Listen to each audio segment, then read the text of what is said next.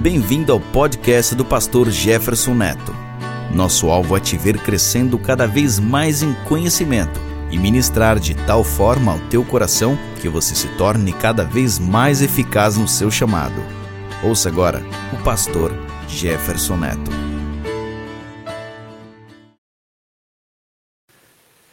Senhor, a tua palavra está diante de nós, ela será lida e ministrada e nós queremos aprender de ti nesta manhã. Fala conosco, ó Pai, em nome de Jesus. Amém. Glória a Deus. Hoje eu vou dar sequência a uma palavra que eu comecei na semana passada, no domingo passado, sobre a visão bíblica sobre os dons, né? E não deu para encerrar a semana passada, ia ficar corrido se nós se eu tentasse encerrar, então não foi possível. Então, a visão bíblica sobre os dons. Nós começamos com 1 Coríntios, capítulo 12, versículos 1 a 11. Acerca dos dons espirituais, não quero, irmãos, que sejais ignorantes. Ora, a diversidade de dons, verso 4, mas o Espírito é o mesmo, a diversidade de ministérios, mas o Senhor é o mesmo, e a diversidade de operações, mas é o mesmo Deus que opera tudo em todos. E no verso 7 diz: Mas a manifestação do Espírito é dada a cada um para o que for útil.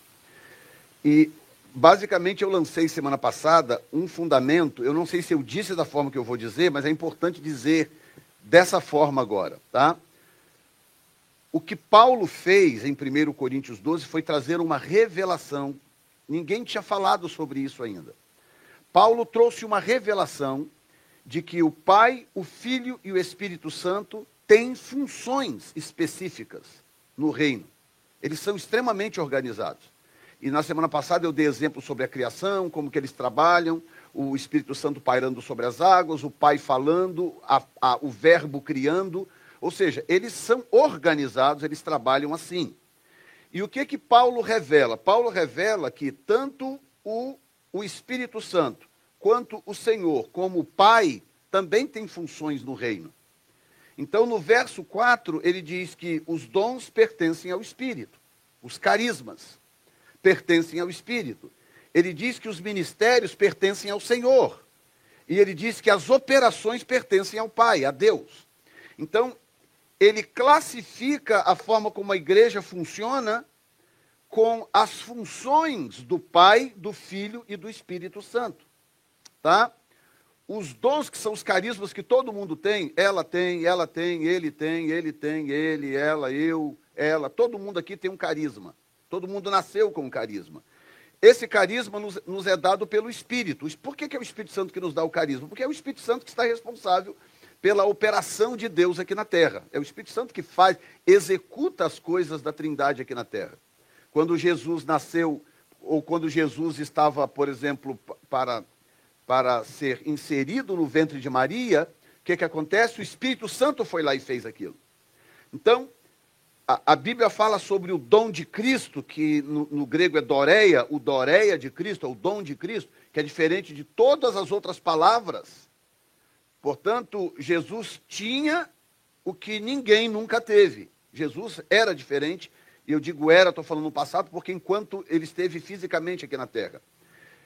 Esse Doreia, esse dom de Cristo, foi inserido no ventre de Maria na fecundação, quando o Espírito Santo foi lá e fecundou um óvulo de Maria para que Jesus pudesse nascer. Ou seja, assim como o Espírito deu o dom de Cristo, o Espírito Santo também deu o meu dom e deu o seu dom e deu o dom de todos nós que estamos aqui. Por isso que Paulo diz: a diversidade de carismas, e agora eu vou passar aqui para te ajudar ele diz: a diversidade de carismas, mas é o mesmo Espírito que opera. Então, o dom dado às pessoas pelo Espírito Santo, em qualquer lugar do mundo, e seja lá onde, onde for que essas, que essas pessoas estejam, ou o que quer que elas estejam fazendo, elas continuam com o seu dom. Inclusive, a Bíblia diz em, em Romanos que o dom e a vocação de Deus são irrevogáveis. O próprio Paulo diz: ele diz: o carisma e a vocação são irrevogáveis. Quem já ouviu falar aí nas empresas, escolas, sobre testes vocacionais? Já ouviram falar? Você vai trabalhar numa empresa ou vai se inscrever para um curso, você faz um teste vocacional. Ou seja, até lá no mundo é possível descobrir a sua vocação. Porque essa vocação, ela não é uma, uma, uma dádiva espiritual, exclusiva só para quem é salvo. Não, a vocação ou o carisma é para todos, tá? Então ele vincula o carisma ao Espírito, ele vincula, vincula o ministério ao Senhor. Porque em Efésios 4, Paulo diz que Jesus né, venceu, levou cativo o cativeiro e diz, e deu dons aos homens. A palavra ali já não é mais carisma. A palavra ali é doma. E deu dons aos homens. E mais na frente diz, para o exercício da diaconia, ou para o exercício do ministério.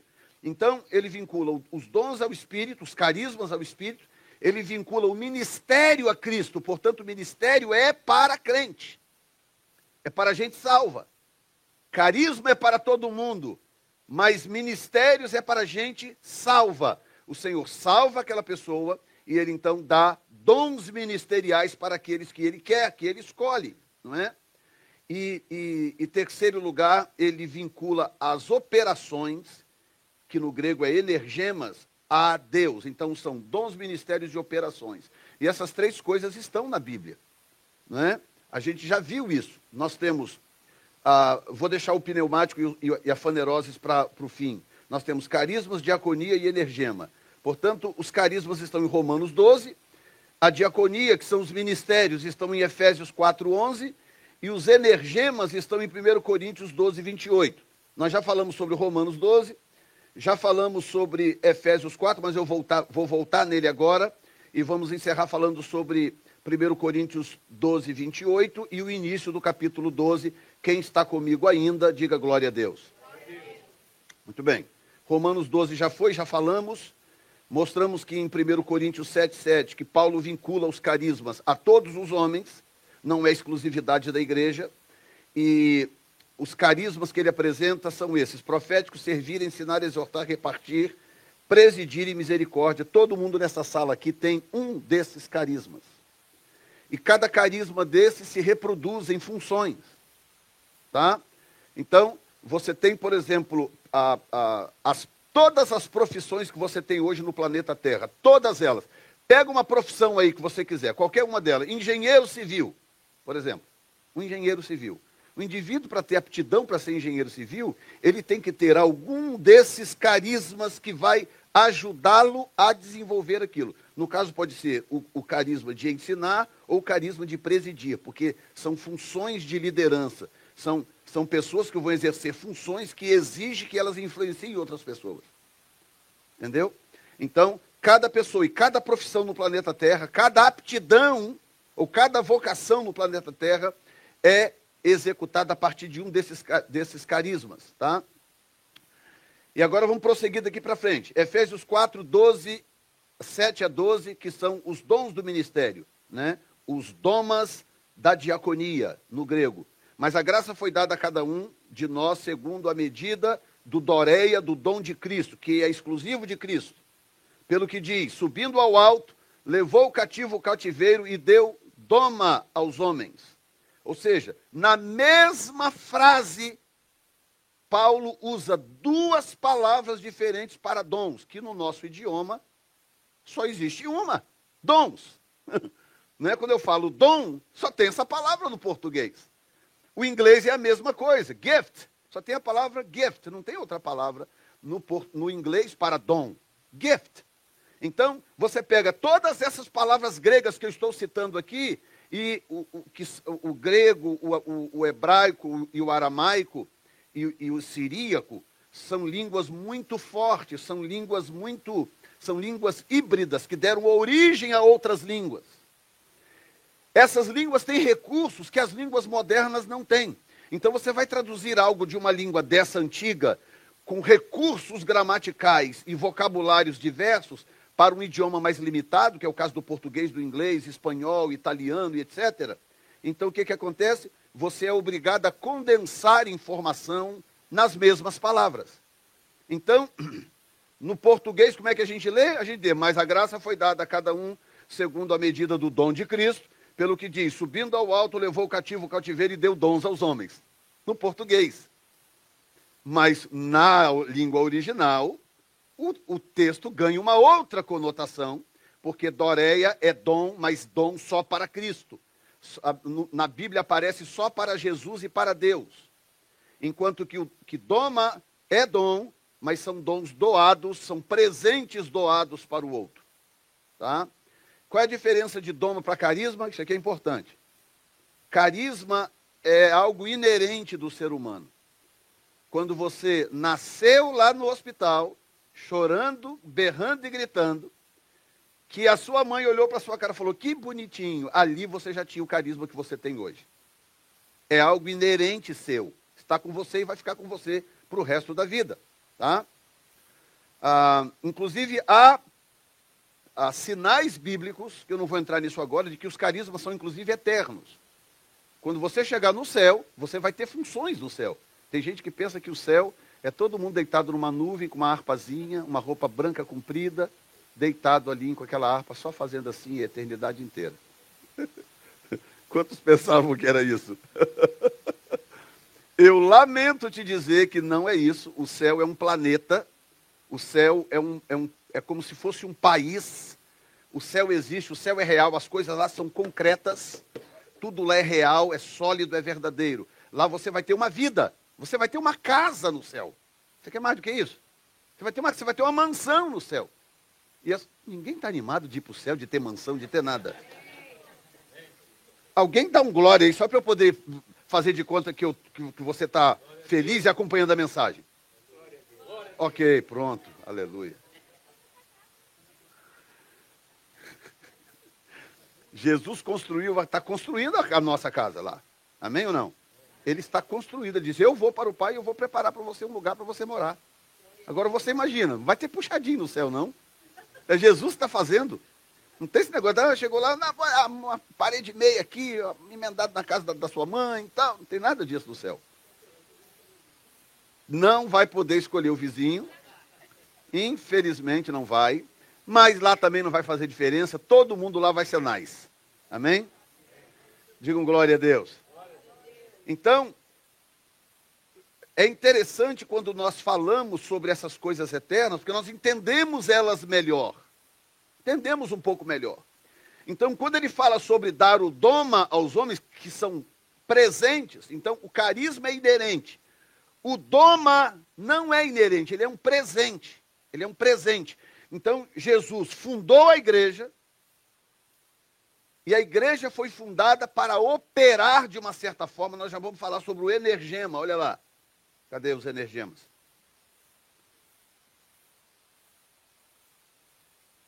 Ok, lá está. Há diversidade de operações, mas é o mesmo Deus que opera tudo em todos. Então, a igreja foi fundada na mente do Pai, que é o Criador de tudo, que é o cabeça de tudo. Foi ele que enviou Jesus. Jesus não veio sozinho por conta própria. Ele mesmo diz, ele diz, o Pai me enviou. Ele diz: Eu não faço nada sem antes ver o Pai fazer. Ele diz: As palavras que eu vos digo, não as digo de mim mesmo, mas é o Pai que diz essas coisas.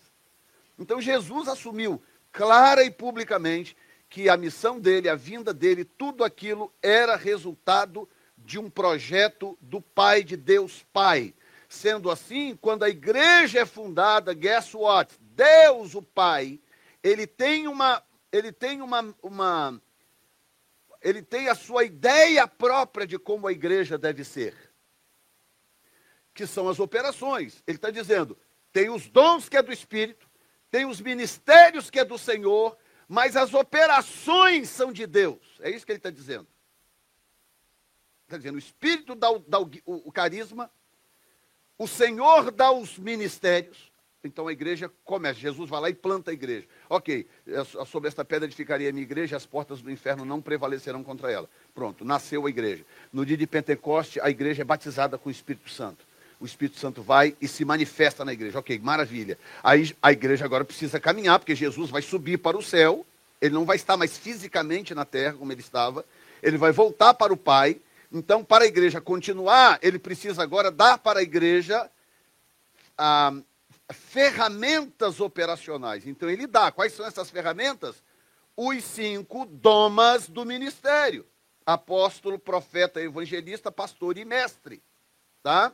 Eu estou aqui na frente pregando para você, estou pregando esta série, que hoje já é a nona mensagem, e, e, e, a igreja vai, você está sendo alimentado, você está sendo fortalecido, sua fé deve estar crescendo. Eu imagino que você tá, deve estar adquirindo conhecimento, algo está acontecendo com você à medida em que eu prego, em que os pastores pregam por aí pelas igrejas. Por que, que a, a igreja prossegue? Porque tem esse pacote, esse, esse, esse pacote de medidas, né? É como se Jesus fosse o, o, o, cabeça de uma instituição, mas ele vai se ausentar, então ele lança um pacote. Ele fala: Isso aqui é para que a instituição prossiga. Então ele não vai estar fisicamente, ele vai estar espiritualmente com a igreja, mas ele precisa de alguém com carne e osso para poder fazer a coisa andar. Né? E tem uma história muito interessante, né? Não sei se vai fazer o mesmo sentido para vocês, mas toda vez que eu lembro disso, eu acho muito engraçado. A história de uma menininha que tinha medo de dormir à noite, e o pai dela era pastor, né? Ela tinha medo de dormir no escuro, então o pai tinha que ir lá, falar com ela, orar por ela, tá tudo bem, não sei o quê, tá, tá, tá, tá. Aí um dia ela estava com muito medo, aí o pai veio e falou assim, você está com medo de quê? Ah, não quer dormir sozinho, não quer dormir no escuro. Não, olha, vamos, vamos orar, então, porque Jesus vai estar com você aqui, Jesus vai dormir com você aqui agora à noite. O que, que você acha? Vamos orar? Vamos. Aí o pai orou, Senhor, ora comigo, papai do céu, manda Jesus para poder passar a noite aqui comigo, não sei o quê. Tá, tá, tá. Quando terminou de orar, falou, tá bom assim? Ela falou assim, a, a, a, frase é em inglês, ela falou assim, is there anyone with the skin on? Ela falou assim, tem alguém para dormir comigo que tenha pele? Ou seja, alguém que eu possa ver e tocar. Eu quero alguém que eu possa tocar, alguém que eu possa ver. Então, Jesus deu para a igreja pessoas que a igreja possa ver, tocar, com quem falar, ouvir a voz, se comunicar e etc. Esses são dons do ministério. São os pastores. Eu recebi o meu dom, está ali o pastor Elias, que é, que é ministro, recebeu o dom dele. Está aqui o, o, presbítero Doni, que tem o dom que Deus deu para ele, presbítero Eliezer, pastor Fulano, profeta Ciclano, apóstolo, todo mundo tem um dom ministerial. Esses não são carismas. São dons ministeriais. São presentes que Jesus dá para o caboquinho, para que ele possa então executar aquilo para a igreja e abençoar a igreja. Quem está entendendo? Diga comigo assim: os dons ministeriais foram dados à igreja por minha causa. Jesus estava pensando em nós. Quantas vezes vocês já me ouviram pregando aqui acolá falar do meu falecido pastor? Não, porque o meu pastor dizia isso.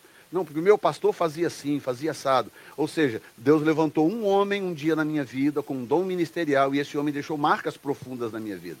Já morreu, já partiu para o Senhor há vinte e tantos anos. Mas é porque foi bem antes da gente vir. É uns 25 anos atrás, mais ou menos. Já partiu para o Senhor, vinte e tantos anos atrás. Mas eu consigo esquecer dele? Não. Por quê? Porque ele deixou marcas na minha vida, marcas profundas na minha vida. Eu não tenho como esquecer dele. Tá? Então, são presentes de Deus. E esses presentes, esses presentes são ah, apóstolos, profetas, evangelistas, pastores e mestres. Mas agora observe bem isso aqui. Ele diz assim: Mas a graça foi dada a cada um, segundo a medida do dom de Cristo, pelo que diz, subindo ao alto, levou cativo, o cativeiro e deu dons aos homens. E ele mesmo, quem? Ele mesmo quem? Quem? Jesus. Diga Jesus ele mesmo, Jesus, deu uns para apóstolos, profetas, evangelistas, pastores e, e mestres ou doutores. Verso 12. Agora, isso aqui eu não sei, eu não sei como que eu faço para grifar isso aqui o suficiente para marcar a sua vida.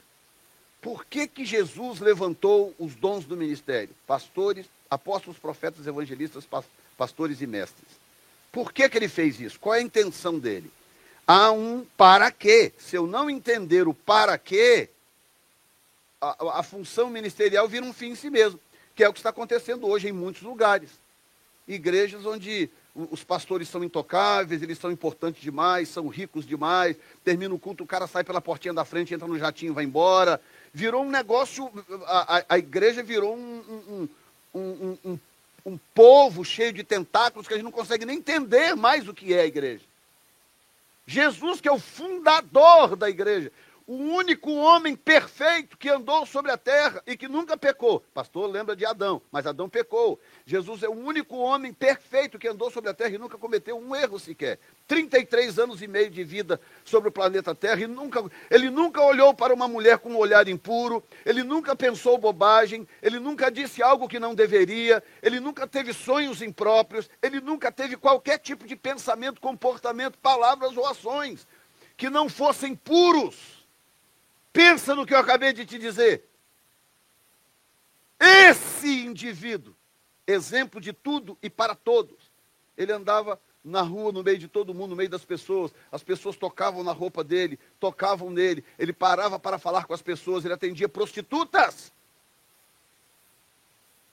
Se alguém me vê numa esquina aí conversando com uma prostituta, imagina o que vai dar depois no dia seguinte no jornal. Hã? Fala, misericórdia, não piso naquela igreja nunca mais. Eu vi o pastor conversando com a fulana de tal que é prostituta. Jesus não só conversava, abraçava essas mulheres. Jesus abençoava, elas choravam, elas enxugavam os, os pés de Jesus com seus cabelos. Ele era um homem acessível. Acessível. Ele é o fundador da igreja. Ele é o pai da igreja. Ele é o maior exemplo para tudo e para tudo. E ele era acessível. E hoje tem pastores que você não consegue nem falar com os caras mudar de assunto, né? Ou seja, a igreja se descaracterizou. Porque porque ela perdeu, ela está se desviando da sua identidade. Razão do porquê, e aqui é um parêntese, razão do porquê nós precisamos de um mover do Espírito. Porque o mover do Espírito traz a igreja de volta para a sua identidade. O mover de Deus, uma ação do Espírito na igreja, traz ela de volta para a sua realidade. Porque o Espírito Santo jamais vai se mover numa igreja soberba, ou, ou, ou, ou num ministério soberbo, altivo, com, com, com espírito de grandeza, que faz acepção de pessoas. E isso eu aprendi com o meu pastor, aqui lá, aqui lá vai meu pastor de novo. Isso eu aprendi com o meu pastor. Para mim não importa se o seu dízimo é 100 dólares por semana, ou se o seu dízimo é de 50 mil dólares por semana. Escute o que eu vou dizer. Aqui nesta igreja não faz diferença. Não faz. Você não vai ter mais voz só porque o seu dízimo é grandão, ou menos voz porque o seu dízimo é pequeno. Aqui não. Aqui a voz é do Espírito. O Senhor fala, o Senhor orienta, e eu sigo cegamente. Eu não discuto com Deus. Quando Deus está levantando alguém, eu bato continência e digo perfeitamente, Senhor. Quando Deus está abatendo alguém, eu, eu, eu procuro até não entrar no meio, porque senão sobra para mim também. Ninguém aqui é imune a um tratamento de Deus. Você está me ouvindo nesta manhã? Ninguém aqui é imune a um tratamento divino. Ou é? Ninguém aqui é imune. Meu filho pisou na bola, deu, o Senhor vem com, com, com, com, um chicote, e o chicote dele é barra pesada. Ele corrige. O Senhor amava Pedro demais. Pedro deu uma pisadinha assim fora do, do fora da linha. Jesus foi lá e lepte nele. No mesmo texto que Jesus faz o maior elogio, Pedro, você é tremendo, Pedro. Não foi carne nem sangue que te revelou. Como é que é, Pedro? Repete. Não, tu és o Cristo, o filho do Deus vivo. Pedro, que coisa tremenda. Ei, Pedro, que palavra tremenda. Isso foi o Pai que te revelou, Pedro no mesmo texto. Aí eles dão seis passos. Estou falando seis passos porque são seis versículos depois.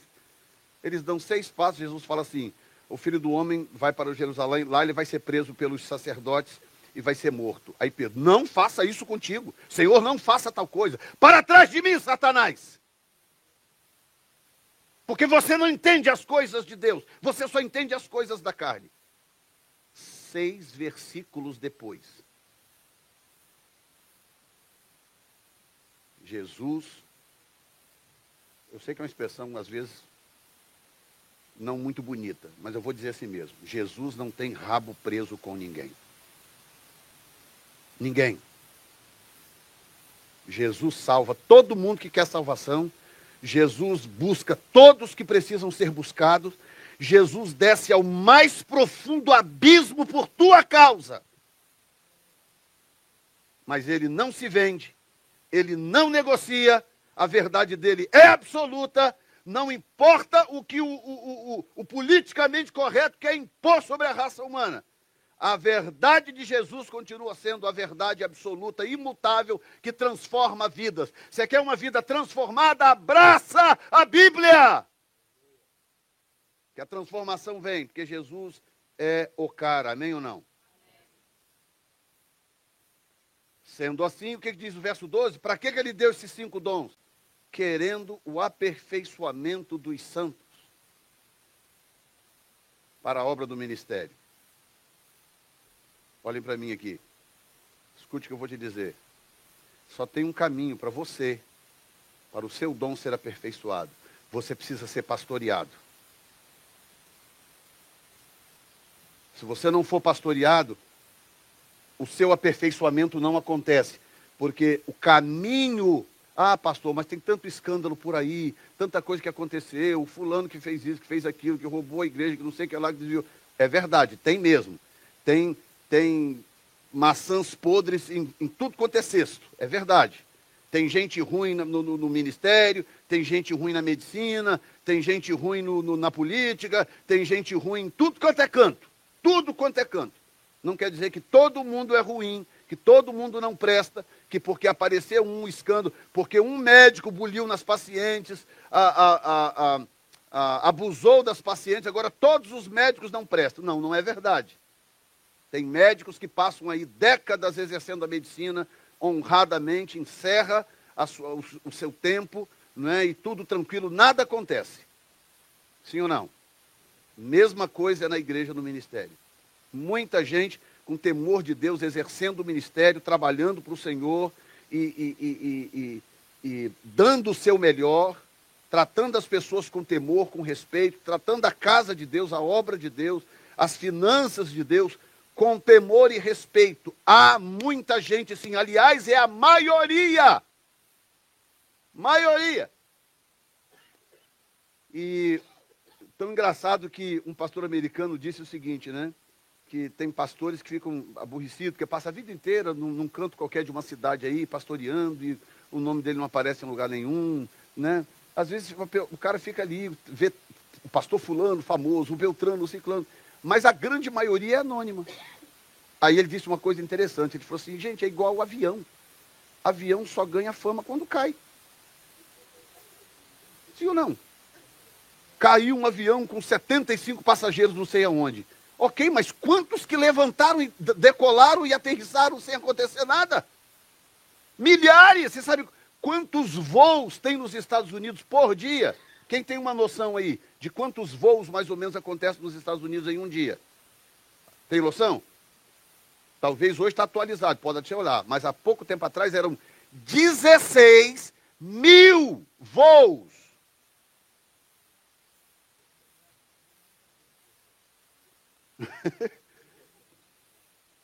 e isso todo dia.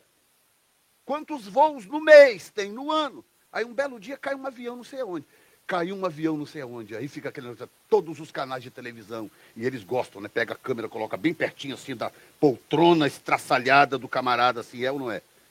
Aí fica aquela, meu Deus, caiu um avião em tal lugar. Ok, mas cento e tantos mil levantaram e baixaram e nada aconteceu. Estão entendendo, gente? A mesma coisa. Acontece uma coisa aqui, um escândalo acolá, algo acolá, o fulano que desviou dinheiro, o, seu, o, o, ciclano que divorciou, o Beltrano. Ok, mas quantos estão por aí lutando, pelejando, igrejas, igrejas, igrejas, caminhando, obreiros, pastores, homens de Deus trabalhando dia e noite para cuidar de seus rebanhos? O que, que eu estou tentando dizer? É que Jesus sabe o que faz. O plano de Jesus está funcionando. Está funcionando, gente. Agora, o diabo quer desviar a atenção. O diabo quer botar o foco no avião que caiu lá não sei aonde. Para que ninguém perceba que milhares e milhares de outros levantaram e aterrissaram sem que nenhum problema tivesse acontecido. Então, por que, que Jesus deu de presente para a igreja esses cinco dons? Para aperfeiçoar os santos para a obra do ministério. Então, tem duas coisas aqui. A primeira é aperfeiçoar os santos. O segundo é para a obra do ministério. São duas coisas. Então, número um, você não vai alcançar aperfeiçoamento, não é perfeição, diferente. Você não vai alcançar aperfeiçoamento se você não for pastoreado. O que, que é ser pastoreado? É ser membro de uma igreja, dar o dízimo e tomar a ceia? Sim ou não? Não. Não. Você pode ser membro de uma igreja, dar o dízimo, tomar a ceia, entrar e sair e não ser pastoreado, e não ter um pastor. Porque ter o pastor é uma atitude sua, é uma postura sua. Não é uma postura institucional, é uma postura sua. Você tem que ter essa postura de você querer ouvir, de você querer obedecer, de você querer se encaixar dentro da visão. É você que tem que ter essa postura. Você pode fazer parte da instituição, mas você pode não estar debaixo daquela visão, daquela unção. Você tem que reconhecer. O meu pastor sempre dizia o seguinte: você atrai a unção que você admira. Sabe quando você gosta muito de, um, uma pessoa, de um pastor, um pregador, você está todo tempo todo na internet, lá plugado, ouvindo aquela pessoa, no radinho, não sei aonde. Você gosta daquela pessoa, aquela pessoa te agrada de algum, você não sabe por quê, mas é o carisma dela, é o dom dela, é o chamado dela, de alguma forma te alimenta. E tudo aquilo que você admira, você atrai. Por quê? Porque querendo ou não, está havendo um feedback, está havendo um, uma retroalimentação naquilo. Você está recebendo, mas você também está dando. Você recebe, mas você também dá. Você está vendo ali agora pessoas conectadas, que eu nem sei quem são, mas elas assistem o culto, se alimentam. Cerca de duas mil, do, do, do, da semana passada, passou de 3 mil pessoas. Mais de 3 mil pessoas assistiram o culto da semana passada. Essas pessoas que nós não sabemos quem elas são, são pessoas de carne e osso que estão em algum lugar. Elas ouviram falar das cestas, o que, que elas querem? Elas querem ajudar. São todos que vão ajudar? Não. Mas o fato de ter alguém lá longe que nós não sabemos quem é, que está querendo ajudar, já não é algo extraordinário. Está havendo aqui um feedback, uma retroalimentação. É isso. Então, o, aperfeiçoamento dos santos. A minha função e a função de todo aquele que tem um chamado ministerial é aperfeiçoar o outro, é investir no outro. Eu vou te falar uma coisa. Muito mais fácil, ainda mais num dia como hoje, que nós mudamos ontem. Terminamos de mudar ontem. A casa está daquele jeito. Final do culto, eu não sei nem onde que nós vamos almoçar. Estou apostando que o, o Tony vai fazer algum convite no final do culto. Já saiu pela tangente.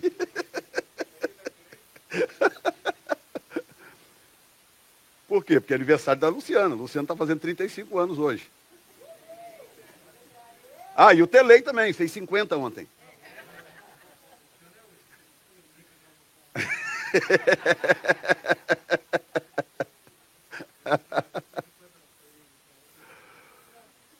então, irmãos, ou, ou seja, ah, hoje seria muito mais fácil para mim chegar aqui, pegar tá, tá, falar uma coisinha ou outra, mas o que aconteceu na terça-feira? Terça-feira. Terça-feira nós não dormimos. Nós deitamos na cama e a gente não queira saber como é que é mudar com a dona Zandra. Não, não queira. Tá? Lá em casa a gente começa a mudar três semanas antes. E é aquela tensão, aquela coisa, não, não sei o que lá, que vai, vai, aquele mundaréu de caixa, aquela coisa toda, e vai três semanas preparando uma mudança. Não, fizemos com antecedência, né? Mas por quê? Por quê? Por quê? Por quê? Hã?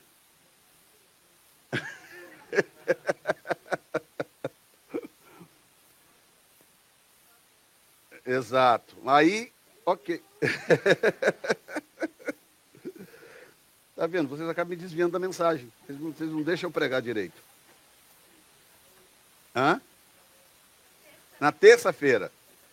E a gente lá com a caixa para tudo quanto é canto aqui. Vamos, vamos deitar? Vamos.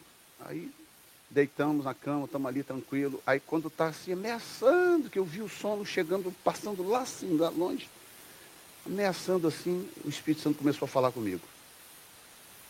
Eu não ia pregar hoje. Eu já tinha escalado alguém para pregar hoje. E o Espírito Santo começou a falar comigo. Algo que eu vou passar para vocês agora, daqui a pouco. O Espírito Santo falando mesmo.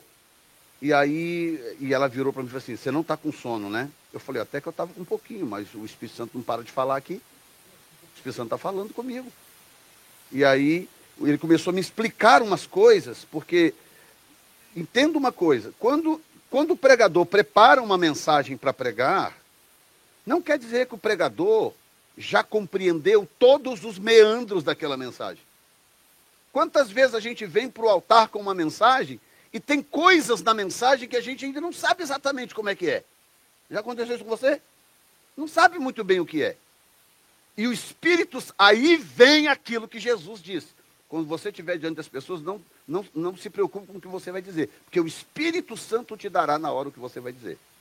Tem gente que interpreta isso como, não, você não precisa se preparar, você não precisa estudar, você não precisa fazer seminário, você não precisa estudar não precisa nada. Na hora o Espírito Santo vai te dar. Não é isso que o texto está dizendo. O que Jesus está dizendo é que a sua preparação não é o suficiente. Vai chegar momento em que vai faltar coisas, e aí o Espírito Santo vai estar lá para te dar. E às vezes ele te dá na hora, às vezes ele te dá depois. E aí na terça-feira vem o Espírito Santo e começa a falar, falar, falar sobre a, a, a, o plugzinho que me faltava, que era o plug do carisma com as, a manifestação do Espírito Santo. Como funciona esse plug do carisma com a manifestação do Espírito Santo? Eu vou te dar agora encerrando. Então eu termino isso aqui. Primeiro você precisa ser aperfeiçoado. Como? Você precisa estar debaixo de, de pastoreio, você precisa ser pastoreado. Número dois, para a obra do ministério. Aí aqui vem isso aqui. Tem gente, todo mundo tem chamado. Diga comigo, todo mundo tem um chamado. Ok, nem todo mundo tem um chamado ministerial, mas todo mundo tem um chamado. Deus, Jesus tem um propósito com todo mundo. Tá? Dentre esses todos, ele pega alguns e, e, e põe para no ministério. É diferente, mas o propósito é para todos. Ok?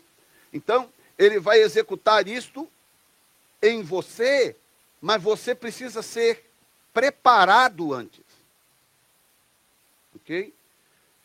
Se você tivesse, falar assim, não, eu tenho, eu tenho por exemplo, pessoas que, que têm o, o carisma de misericórdia, elas normalmente vão para a medicina pessoas com carisma de misericórdia. Elas viram enfermeiras, médicos, cirurgiões. Todos os cirurgiões e todas as enfermeiras têm o carisma de misericórdia? Não.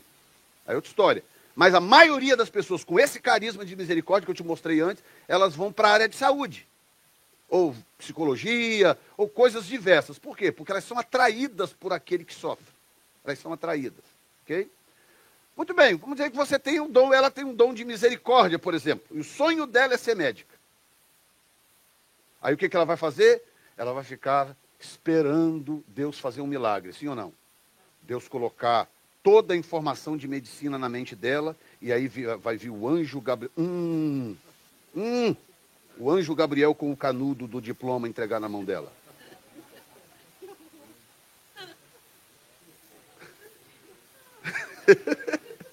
Sim ou não?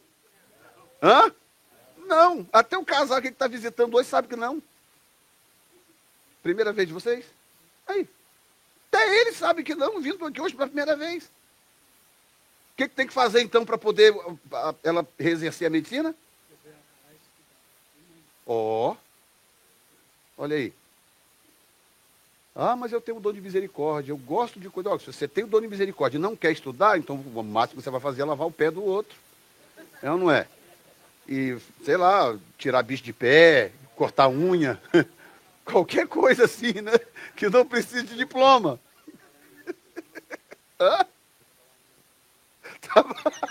Trabalhar no nursing home para fazer coisas que eu não tenho nem coragem aqui de dizer. Até isso, né? Na verdade, tudo. Ou seja, você tem um carisma, você tem um carisma que você, eu quero muito fazer isso, isso, isso. Ok, o que, que você precisa? Você precisa ser preparado por alguém. Você precisa ir para uma universidade, uma, uma escola técnica, algum lugar. Alguém vai ter que gastar tempo com você. Alguém vai ter que gastar tempo com você. Para você desenvolver, para aperfeiçoar o seu carisma, para você poder executar a obra do seu chamado. Entendeu? E agora eu vou dar um, um, exemplo, eu vou dar um exemplo e vou sair rapidinho pela tangente. Tá? Pessoas que não têm compromisso com a igreja, que aparecem de vez em quando, observa que a tendência é essas pessoas nunca fazerem nada para Deus. Mudando de assunto aqui rapidinho. Nós vamos aqui então no texto. Vamos então aqui passando desse texto, já está resolvido. Muito bem. Aí vem os. Deixa eu voltar aqui porque é importante vocês verem isso aqui de novo. Ok. São carismas, diaconias, energemas e faneroses. As faneroses eu falo no final. Nós vamos falar agora do energema. Já sabemos que os dons são os carismas. O Espírito Santo dá ao ser humano no nascimento. Os ministérios são presentes de Jesus para a igreja. E as operações é como o Pai enxerga a igreja, o funcionamento da igreja. Tá? Aí então, aqui vai. Próprio Paulo, tudo é texto de Paulo. Ele está dizendo: a uns estabeleceu Deus na igreja. Observa que é mes, a mesma expressão, tá? A mesma expressão lá de trás, que no grego é theos, tá? Ele usa a mesma expressão. O theos do Novo Testamento, do grego, é o mesmo a, a Jeová do Velho Testamento. Então eles pegaram a palavra Jeová ou Elohim do Velho Testamento, no Novo Testamento traduziram para o grego theos. Theos. Então é isso que ele está fazendo. Ele está dizendo, a uns estabeleceu Deus na igreja. Esta, diga, estabeleceu. Então não é uma sugestão, de, olha gente, será que vocês se importariam de funcionar dessa forma? Não, são as operações. São as operações do Pai, de Deus, é como Ele opera. Você tem uma empresa? Quem aqui é dono da própria empresa? Próprio business, limpeza, seja lá o que for. Como é que, quem é que estabelece a forma de funcionar? É você ou o funcionário? Pronto. Sim ou não? E aí eu vou dizer para vocês, quem aqui é recém-chegado do Brasil? Tipo, pelo menos um mês, máximo um mês, dois meses. Recém-chegados. Então aproveita esse exemplo que eu vou dar para vocês aqui, para vocês serem bem-sucedidos nessa terra. Essa terra é a terra que manda leite e mel, a terra da prosperidade. Aqui vocês vão viver bem, vão prosperar, vocês vão ter carro bom, morar bem, vocês vão viver bem aqui. Se for trabalhador, se chegou com disposição para fazer e etc. Então, não sejam como o exemplo que eu vou dar agora. Tá? A sogra do meu filho a, co contratou um, um, casal, uma, uma, uma, começa da seguinte forma: esse, esse casal veio para cá, casal com dois filhos, que era para ficar na casa de alguém. Quem já viu os filmes? Vem que você fica na minha casa. Já viram esse filme? é, aqui, ó. Não, vem que você fica na minha casa. A pessoa fala isso aqui no Brasil para o caboclo lá, aqui na América, para o caboclinho lá no Brasil. Porque ele está achando que o fulano não vai vir.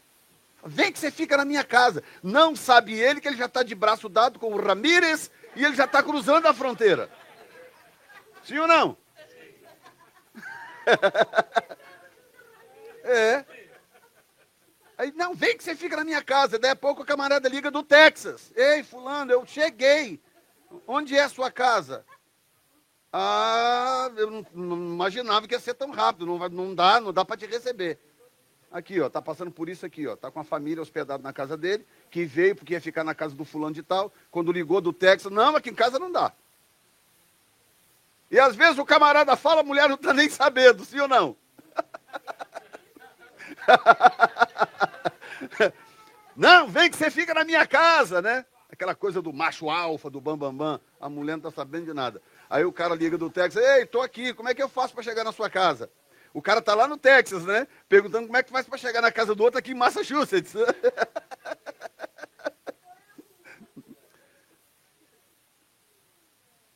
Coisas assim, ou seja, as pessoas que estão no Brasil, que nunca pisaram aqui, não têm a menor ideia de como é que é isso aqui. É igual o cara que veio e se perdeu, né? Chegou aqui e se perdeu. Falou assim, eu estou perdido aqui, não sei como é que eu acho a sua casa. Tá, me dá um ponto de referência. Aí eu estou em frente a um Dunkin' Donuts. Aí eu falo, ah, ok, boa sorte. Né? Voltando para a sogra. Esse casal ficou na rua. Quando digo na rua, é rua. Casal com duas crianças. Passou uma ou duas noites na rua, não sei. Rua.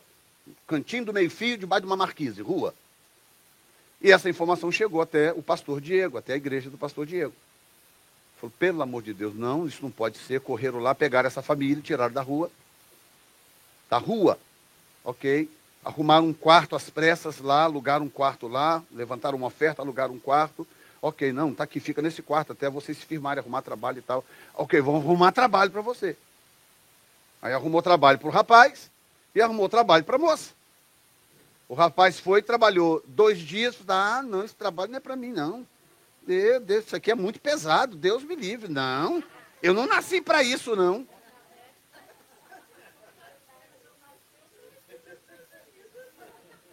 Não nasci para isso, não. A esposa que já está lá segurando no rabo do jacaré, lá em New Hampshire, com a minha. Eu ia falar minha sogra. Ela, ela é o que é nossa, afinal de contas? Não é nada. Sogra do meu, do meu filho. Tem uma companhia de limpeza, tem uma vida boa, vive bem, mas construída ao longo de anos de, de, de, de labuta. Aí levou a menina, ó, você faz o vacuum. É aquela história, né? Que chega, vai pro vacuum, eu não é? Vai fazer outra coisa, limpar banheiro, whatever. Aí, tipo, terceira casa, assim, mais ou menos, ela virou para a sogra do meu filho e falou assim, ah, na próxima casa eu quero fazer outra coisa. Eu não gostei desse negócio de, de passar vacuum, não. Eu quero fazer outra coisa. Aí, ok, então é o seguinte, amanhã você fica em casa até a gente pensar noutra coisa para você fazer. Fica em casa. Estão entendendo, gente? Ou seja, quem é que determina o funcionamento da sua empresa? É você. Você tem uma empresa? É você que determina como que ela funciona. A igreja é a empresa de Deus. Ele determina como ela funciona. É ele que faz. Eu quero que minha igreja funcione da seguinte forma. Aí vem. Ele diz: A uns estabeleceu Deus na igreja. Primeiramente apóstolos, em segundo lugar profetas e em terceiro lugar mestres. Ponto e vírgula. Qual é a palavra que vem depois? Não. Ponto e vírgula em mestre. O que, que tem depois? Depois. Significa que há uma separação no texto. Existe uma ordem no texto e essa ordem está dividida em duas coisas. Está dividida em primazias e as demais coisas que acontecem quando a primazia é respeitada. É isso que o texto está dizendo. Então, como que a igreja começou a igreja? A primeira coisa que o Senhor Jesus fez foi formar doze apóstolos. Doze apóstolos. Esse nome pode ser engraçado em português, talvez muita gente não sabe o que ele significa, mas a palavra apóstolo aqui significa servo. O apóstolo é o enviado, é o mensageiro. A, também a palavra missionário é usada no lugar da palavra apóstolo. Mas ela vem da raiz de servo. O apóstolo é o servo que vai na frente, é um desbravador, é um missionário enviado para desbravar alguma coisa. Então vocês veem, muitos me chamam de apóstolo, né? Na, na, na minha presença, na minha presença uh, online, nas redes, muita gente me chama de apóstolo. Tem outras igrejas aí fora vocês, muitos de vocês nem sabem, outras igrejas aí fora que estão debaixo da nossa cobertura. Por que, que eles chamam de apóstolo? Porque no, no, no, a primeira função ministerial que eu exerci foi apostólica. Um dia o meu pastor chegou para mim, hoje você vê aí obreiro cheio de mimimi, tanto mimimi, na igreja do Senhor. Pergunta para essa aqui, o mês pastor amado que eu falo tanto dele. Um dia ele chegou para mim, ele me chamava de Beduíno. Eu falei, Beduíno, vem cá. Assim. Vem cá, Beduíno. Me levou assim num cantinho da igreja, ficava no canto assim. Tinha cinco bancos. Eram bancos que estavam sobrando. Eles, eles eram diferentes dos outros bancos da igreja. Eles arrumaram a igreja. Ficaram cinco bancos assim num canto sobrando. Ele virou para mim desse jeito. Pegou na mão. Vem cá, Beduíno. Está vendo esses cinco bancos aqui? Eu estou te dando esses cinco bancos. Eu quero que você vá no bairro, bairro Vila Nova e eu quero que você plante uma igreja lá com esses cinco bancos. Eu vou te dar três meses de aluguel. Do quarto para frente você se vire. Foi assim ou não foi? Estou exagerando em alguma coisa? Assim. Era um goiano, viu? Bravo no mundo. E eu, eu, eu sei. No seu caso é pior, porque é, é, é, é gênio goiano misturado com, com, com baiano. Aí eu, eu eu tinha 20 anos, né? Recém-casado, né? 21 anos por aí. É verdade. Aí, a, a Zanda grávida da Dominique, o Diego pequenininho, é, a gente tinha uns 3 para 4 anos por aí. E eu, 20 anos assim, e ele, Beduíno, ele era grandão, né? ele era tudo grandão assim. Falei, Beduíno, tá vendo aqueles cinco bancos lá? Eu estou vendo, pastor. Estou te dando aqueles cinco bancos. Você vai no bairro Vila Nova, abre uma igreja com aqueles cinco bancos. Eu vou te dar três meses de salário. No quarto, se você não conseguir pagar, você traz os bancos de volta. Obrigado. Assim. Aí eu. Sabe quando desce assim, que parece que você engoliu uma, uma laranja inteira que vai. Vocês aceitam o desafio? Eu falei, tranquilo, pastor, deixa comigo. deixa comigo. E aí fomos para esse bairro. Pegamos os cinco bancos. Eu arrumei o transporte, tive que me virar. Irmão, irmão João, né? O João, aquele João. Arrumei uma, uma caminhonete lá, um carro lá, botei os bancos em cima e fomos para o bairro Vila Nova. Aluguei lá uma loja que tinha fechado, botei os cinco bancos lá dentro, botei uma placa na frente lá, Igreja Batista Monte Sinai, onde o milagre acontece.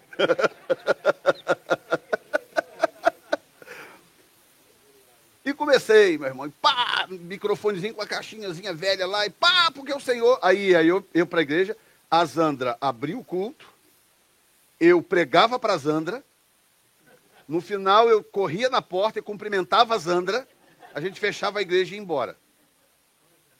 Com a Zandra. O Diego pequenininho, ela grávida da Dominique, nós andávamos cerca de uma hora, uma hora e meia, andava a pé, ela grávida da Dominique saía de Coqueiral de Taparica e andava até Vila Nova, um, um, um, não sei quem é da região lá, andava a pé até lá para poder começar essa igreja. E aí, primeiro mês pagamos aluguel, segundo mês pagamos aluguel, terceiro mês pagamos aluguel. Aí acabou a ajuda da igreja. Eu falei, e agora? Aí eu falei comigo, mas nunca que eu volto esses bancos para lá. Nunca. Eu, eu, de jeito nenhum, alguma coisa o senhor vai ter que fazer. E partir para a oração. E comecei a olhar alternativas e ver se exprimir o nosso orçamento para poder. Não tinha salário de igreja, não tinha nada. Trabalhava o dia inteiro, eu era representante comercial. Trabalhava o dia inteiro, chegava em casa correndo, largava, eu andava com uma mala desse tamanho assim, eu representava uma fábrica de roupa. Uma mala desse tamanho assim, ó. Não tinha carro. Chegava em casa correndo, largava aquilo, se arrumava, pegava ela pela mão, saía andando com ela grávida, o Diego pequenininho da minha cacunda, andando, andava uma hora e pouco para poder plantar essa igreja. É verdade. Ah, é. Aí, eu, naquela oração, o Senhor colocou no meu coração uma campanha, a campanha da panela ungida. Sabe aquela, aquele texto, aquele texto de, de Eliseu que tinha. É. Aquele texto de Eliseu que, que tinha veneno na panela, ele teve que colocar farinha na panela, lembra? Para poder tirar o veneno da panela. Lembra desse texto? Do profeta Eliseu? E me veio essa luz na mente, né? Eu falei, eu vou fazer a campanha da panela ungida. E espalhei pelo bairro. Se você quer a bênção de Deus na sua casa, na sua panela, venha para a igreja tal, na rua tal, traz uma panela vazia, que nós vamos colocar farinha na sua panela, vamos orar para Deus abençoar essa panela. Aí apareceu lá umas três ou quatro pessoas. No meio dessas pessoas apareceu uma senhora que morava quase em frente. A igreja era aqui, a casa dela ficava um pouco para lá assim uma, uma senhora mesmo, seus 60 para 70 anos de idade, e da Assembleia de Deus, mas que não ia à igreja, porque ela tinha problema nas pernas, já de idade, a igreja era longe, e ela, eu não sabia eu, mas ela ficava de casa lá ouvindo a palavra. Nesse, nessa história da panela, ela veio e começou a frequentar, frequentou o domingo, nisso estava acabando o terceiro aluguel. E aí, quando estava para vencer o quarto aluguel, ela veio e falou assim, pastor, eu, eu, eu sou irmão fulana, eu, eu sou membro da Assembleia de Deus tal, e, mas eu já não vou já tem um tempo, de vez em quando eles mandam ser aqui, às vezes não mandam, e eu estou assim meio fora da comunhão e tal. E aí, de repente, Deus vai e manda vocês aqui quase na porta da minha casa. Eu quero saber se eu posso me tornar membro aqui da igreja. Eu falei, claro que pode, minha irmã, lógico, glória a Deus, vamos. Ela falou outra coisa, pastor ah, eu estou com dízimo acumulado lá em casa. que eu não estou podendo à igreja, estou colocando no envelope lá. Eu posso trazer também? Falei, claro! no domingo seguinte vem ela com o envelopinho, dinheiro dentro, pagamos o quarto aluguel. Aí veio o quinto, veio o sexto, veio o sétimo. Resultado da obra, só para você entender, hoje tem uma igreja nessa, nessa, nesse bairro, mudou um pouquinho de lugar, um pastor amigo meu, pastor João Neto Gomes Freire, apóstolo, inclusive, que tem um ministério apostólico que cobre igreja, uma igreja grande, enorme, ah, nesse lugar, e o pastor João Neto, ele, é, ele tem, inclusive, uma função estadual com outros pastores, uma igreja muito bem sucedida nesse bairro por causa disso que eu estou te contando. Aí, a, nós, depois que eu já pastoreava a igreja de Colatina, uma igreja grande, com cerca de mil pessoas, nós fomos abrir uma igreja num outro bairro. E alguém indicou, ó, tem um obreiro fulano de tal, ele está querendo trabalhar, ele não teve oportunidade de onde ele veio, dá uma oportunidade para ele, é um homem de Deus, um homem sincero, não sei o quê. Tá? Aí ele foi lá em casa, e aí ele sentou assim à mesa com a gente, e eu falando, então, meu irmão, conta um pouquinho da sua história, quem é você? Ele contou um pouco da história dele. Aí eu falei, olha, eu estou querendo plantar uma igreja no bairro tal, na Serra. Eu, a igreja era em Colatina, eu quero plantar um, um, um bairro em Serra. Você, você, gostaria de ter a experiência? Nós vamos ajudar. Olha que eu sou muito mais nice do que o meu pastor era. Nós vamos ajudar, nós vamos pagar aluguel até dar certo, nós vamos te dar uma ajuda de custo e tal. Aquela coisa assim. Que, não, tudo, que na minha época seria o, o, o sonho, sabe? O sonho de consumo. Aí eu falei outra coisa, tem um, tem uma, caixa, uma caixinha de som na igreja também que eu posso já te dar para você usar, um microfone. Aí ele pegou e falou assim: o microfone é SM58? o microfone é SM58? Para que, que ele foi usar essa senha? Vocês nunca viram a Zanda Brava, não, né? Alguém aqui já viu a Zanda Brava? Não, né? Vocês acham que ela é doce, né? É, Pai do Senhor, irmão. Oh, querida né?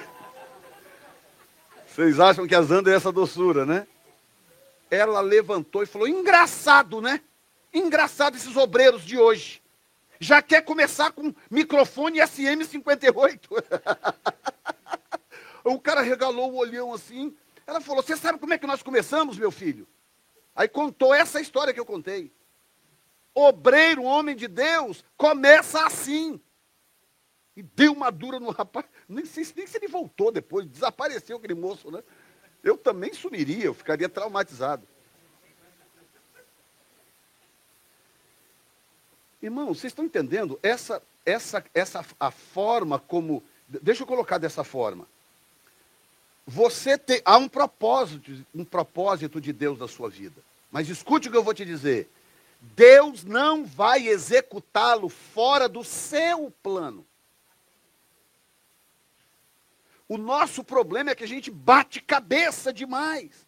Começa pelo entendimento do que a palavra está dizendo. Olha bem, em duas mensagens, olha quanta coisa que nós descobrimos aqui, e eu vou, eu vou ter que terminar, porque o culto tem que acabar, mas se eu te falar que o assunto acabou, eu estou mentindo. Olha, olha quanta coisa nós cavamos aqui em duas mensagens que as pessoas não sabem ou não se importam em saber. Então, a uns estabeleceu Deus da igreja, primeiramente apóstolo, em segundo lugar profetas, em terceiro mestre. Eu vou tentar explicar isso e eu encerro, eu encerro ah, com o início do texto. A igreja precisa fundamentalmente de três coisas para ela existir. Ela precisa de desbravadores, são os apóstolos. Ela precisa de visão profética, que são os profetas. E ela precisa de ensinamento. É isso, a igreja é isso. O que que transformaram a igreja? Transformaram a igreja num, num, numa instituição de eventos. Mercado. E numa instituição de eventos. Eu juro para vocês, se nós estivéssemos fazendo aqui eventos toda semana, traz o fulano de tal, agora não sei, ciclano de não sei de onde, aí Beltrano não sei de onde, aí o fulano que canta bonito não sei de onde. Isso aqui, gente, a gente teria até problema, que isso aqui está socado de gente. Mas eu te pergunto, é isso que é o plano divino? Jesus disse: Ide por todo o mundo, ide, fazei discípulos de todas as nações.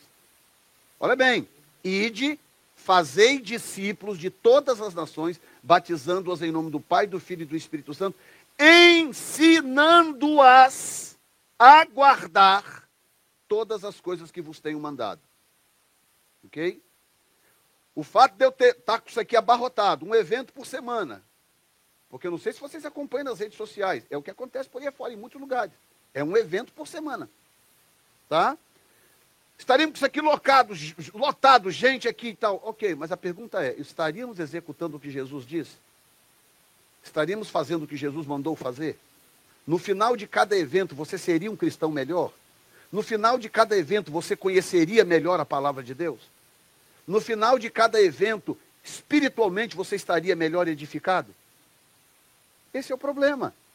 Então, das duas, uma: ou eu cedo aos encantamentos ou eu permaneço no que diz as Escrituras. A uns estabeleceu Deus da igreja. Primeiro apóstolo, segundo profetas e terceiro mestre. Então as três prioridades de Deus é esta na igreja. Os desbravadores, os que fundam, os, eu, eu, eu, tenho um, um, valor inestimável aqui com os primeiros aqui desta igreja, que começaram lá atrás conosco.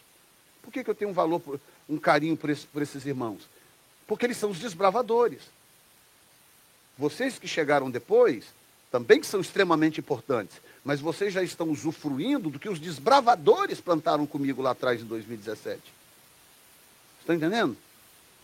Então, ah, e eu sempre digo para eles, só eles é que podem perder o lugar que Deus deu para eles. Eu não tiraria, eu não tirarei jamais o lugar desses irmãos. Só eles podem perder, desperdiçar o lugar que Deus deu para eles. Eu não tiraria jamais. Porque é uma questão de honra. E a Bíblia diz: a quem honra, honra. Desbravar é importante. Diga comigo, desbravar é importante. Você chega numa determinada cidade, nós fomos em Las Vegas, nós ficamos impressionados. Você chega no meio do deserto, assim, deserto, deserto. Você chega no meio do deserto, tem uma cidade. Uma cidade lá, tudo funcionando. Aí você dirige uma hora para lá, é deserto inteiro. Uma hora para cá, deserto. Uma hora para lá, deserto. Uma hora para cá, deserto. Quem teve a ideia de falar, eu vou lá no meio do deserto e eu vou plantar uma cidade? Quem é que teve essa ideia um dia? Então, as pessoas usufruem. Me ajuda aqui, presta atenção, deixa as crianças entrarem, que eu vou terminar. As pessoas usufruem daquilo que os desbravadores fazem. E glória a Deus, porque nem todo mundo foi chamado para desbravar. Digam graças a Deus. Tem um ponto e vírgula e tem a palavra depois. Aí diz assim: operadores de milagres, dons de curar, socorros, governos, variedade de língua. Ou seja, toda manifestação do sobrenatural da igreja, sentem quietinhos aí, vocês. Todos, todo o sobrenatural da igreja acontece quando a igreja está funcionando de forma ajustada. Está vendo essa igreja desse tamanho aqui? Aqui nós vivemos sobrenaturais e milagres incontáveis, que a gente não consegue explicar como que é possível. Milagres financeiros na vida das famílias, quase todas desta igreja. Nós temos curas que acontecem aqui, alguns precisam contar, tem gente que tem vergonha, precisam contar o que Deus está fazendo. Provisões de Deus. Sabe, milagres aí que tem acontecido aí em questão de carro, de registro, de empresa, tanta coisa. Vocês não, eu sei porque eu acompanho o dia a dia do pessoal. Deus tem feito grandes milagres aqui. A começar pelas famílias que nós alimentamos, gente, que até a semana passada a gente vinha alimentando. Essa semana foram 75. Tem igrejas aí com 300, 400 pessoas que não alimentam 50. Ou seja, são milagres, curas, socorros, olha aí os socorros. Governos, variedade de língua, todo o sobrenatural acontece a partir do momento que a igreja está dentro da prioridade de Deus. Qual é a prioridade de Deus? Apóstolos, profetas e mestres. Ou seja, precisa ter fundamento. Amanhã você vai estar. Como que o meu pastor poderia saber, está na glória já, que ele poderia saber que hoje eu estaria nos Estados Unidos cuidando de vocês e já é a, a, a, a quarta igreja que eu plantei aqui nos Estados Unidos. Ele não tem, tinha como saber. Mas ele está na glória com o Senhor e ainda está angariando galardões. Enquanto tiver alguém aqui na terra produzindo por influência dele, ele ainda está angariando galardões no céu. Você está me entendendo? Você pode dar glória a Deus?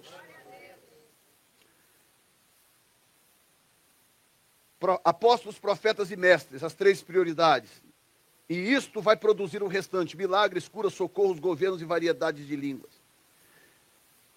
E agora eu vou encerrar dizendo isso, que eu quero fazer uma oração com você nesta manhã. As duas palavras que nós não tratamos, né, que é o pneumáticos e as faneroses. O texto começa falando sobre os pneumáticos, que a, a, a, a tradução em português traduz por dons espirituais. Tá? Mas a prova de que a palavra dons não está ali são textos onde a palavra pneumáticos aparece. Por exemplo, Romanos 7,14 diz: Nós sabemos que a lei é pneumática.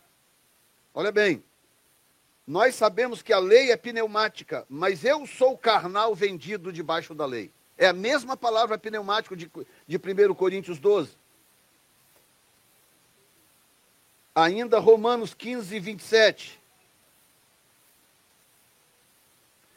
Eu os agradei a. Cadê? Deixa eu abrir aqui que eu estou traduzindo do, do inglês. Não ajuda.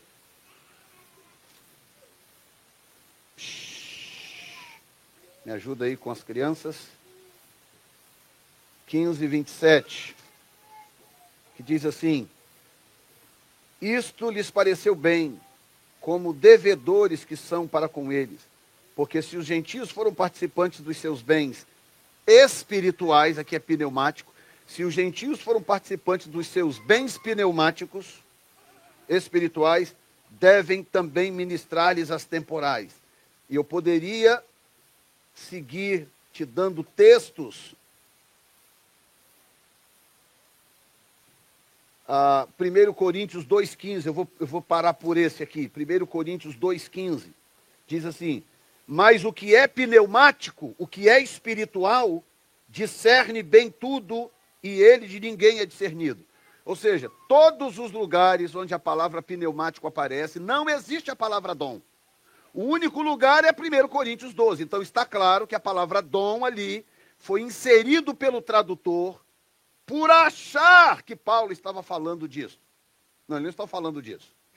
Então, eu encerro dizendo isso para você, que as faneroses, que são as manifestações do Espírito, palavra de sabedoria, palavra de ciência, fé, dons de curar, operações de maravilha, operação de maravilhas, profecia, discernimento de espírito, variedade de línguas e interpretação das línguas. O que, que são essas faneroses? Essas manifestações do Espírito. Porque não são dons espirituais, são manifestações do Espírito. O que, que são elas? Aqui vai eu aprendi isso do Espírito. Terça-feira, de madrugada, tentando dormir, o Espírito Santo falando comigo. As faneroses são a potencialização do seu carisma. Você tem um carisma, mas o seu carisma não significa que você vai servir a Deus ou que ele vai ser usado por Deus. Eu já expliquei. Se você eh, for para o mundo, você vai usar o carisma no mundo lá para outra coisa. Quantas pessoas estão enfurnadas aí fazendo coisas, passam o dia na Cracolândia, chorando com aquelas pessoas, socorrendo. Não são crentes, mas elas têm um dom de misericórdia, têm um carisma de misericórdia. Fica ali chorando, ajudando, levando comida, sopa. Está entendendo? Ou seja, a pessoa, mesmo não convertida, o carisma continua lá. Mas quando você se converte, que é o caso de cada um que está aqui, quando você se converte e vem para o Senhor, aí o que, que acontece? O Espírito Santo vai tomar o seu carisma e vai potencializar ele para o reino de Deus.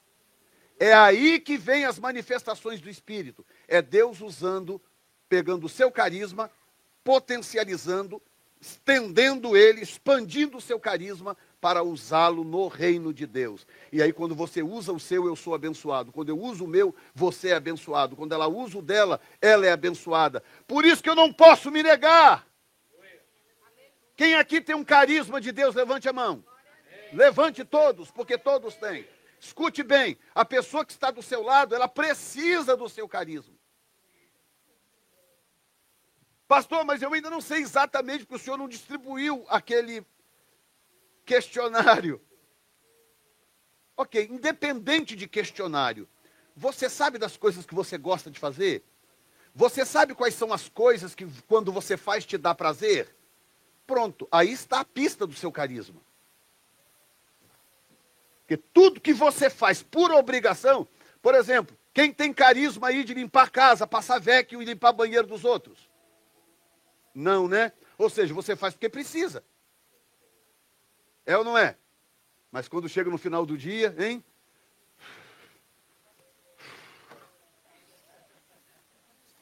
Vai embora para casa, pega o cheque e desaparece, assim ou não? Ou seja, isso não tem a ver com o seu carisma, porque não é algo que você ama fazer, é algo que você precisa fazer, porque o mortgage está batendo a porta, ou o aluguel. Já outras coisas, você gosta de fazer, você ama fazer. De repente você tem prazer de ajudar o outro, você, tem prazer, você gosta de, de liderar, de exercer influência, de presidir coisas. Você, você tem facilidade de ouvir a voz de Deus, você tem uma sensibilidade espiritual. Ou seja, tudo que você faz com prazer, que te dá prazer, aponta para o seu carisma. E aí, quando você vem para a casa de Deus, coloque-se de pé agora, você vem para a casa de Deus, e você começa a buscar a Deus e se envolver com o Senhor. O Espírito Santo, olha isso aqui comigo.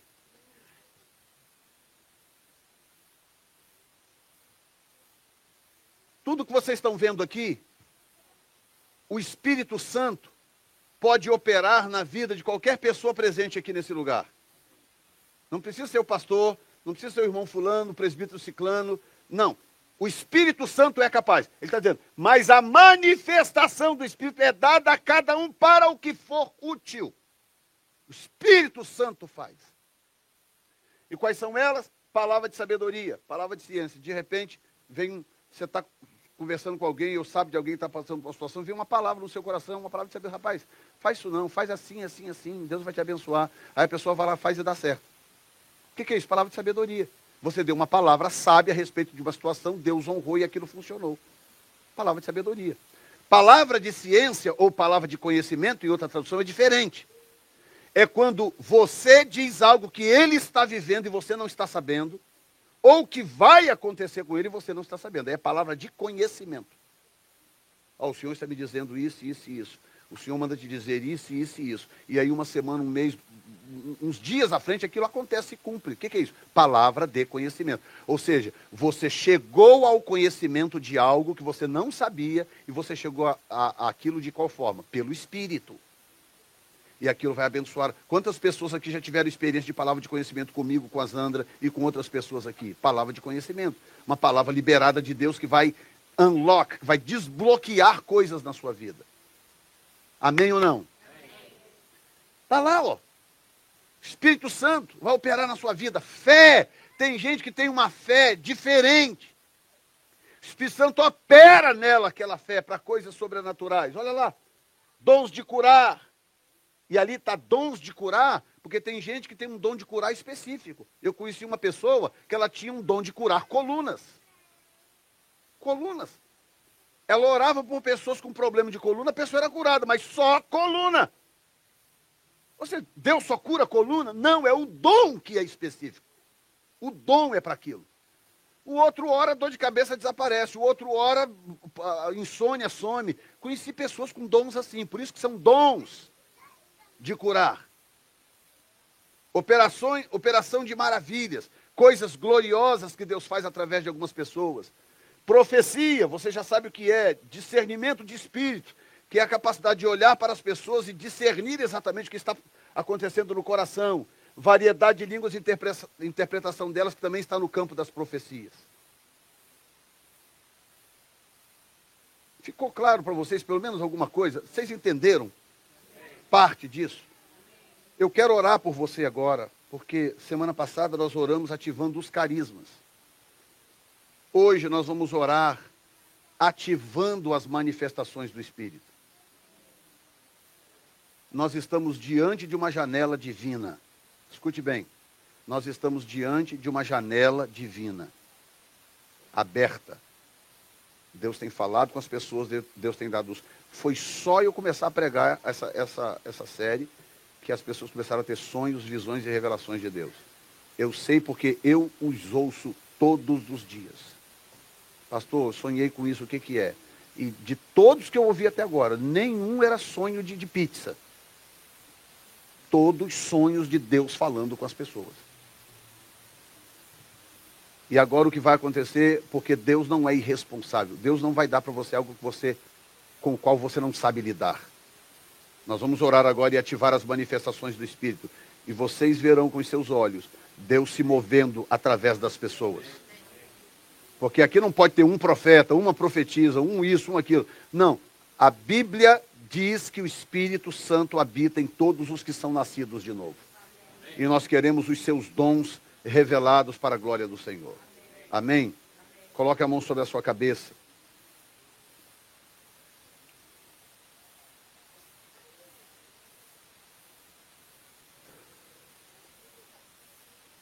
Vou te dar 30 segundos primeiro, depois em seguida nós vamos orar.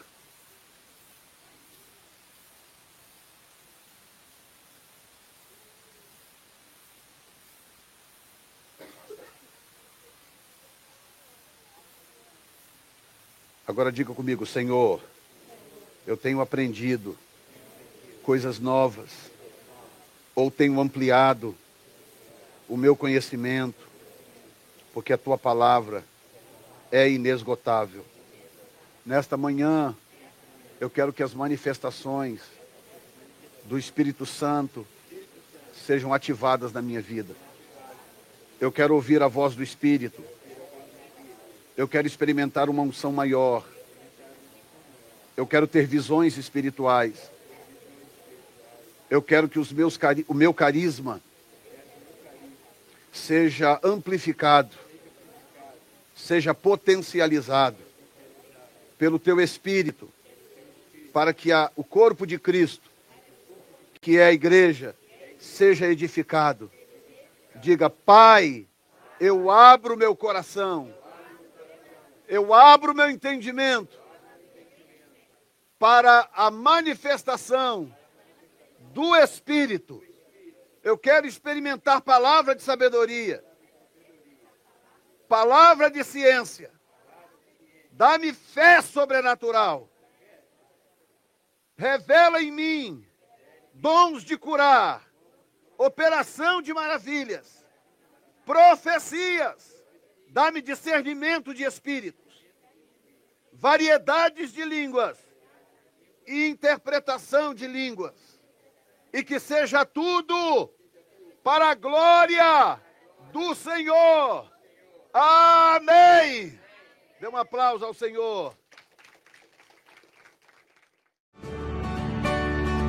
Já que você foi abençoado por este podcast, compartilhe com alguém que também precise de uma palavra de encorajamento. Deus te abençoe.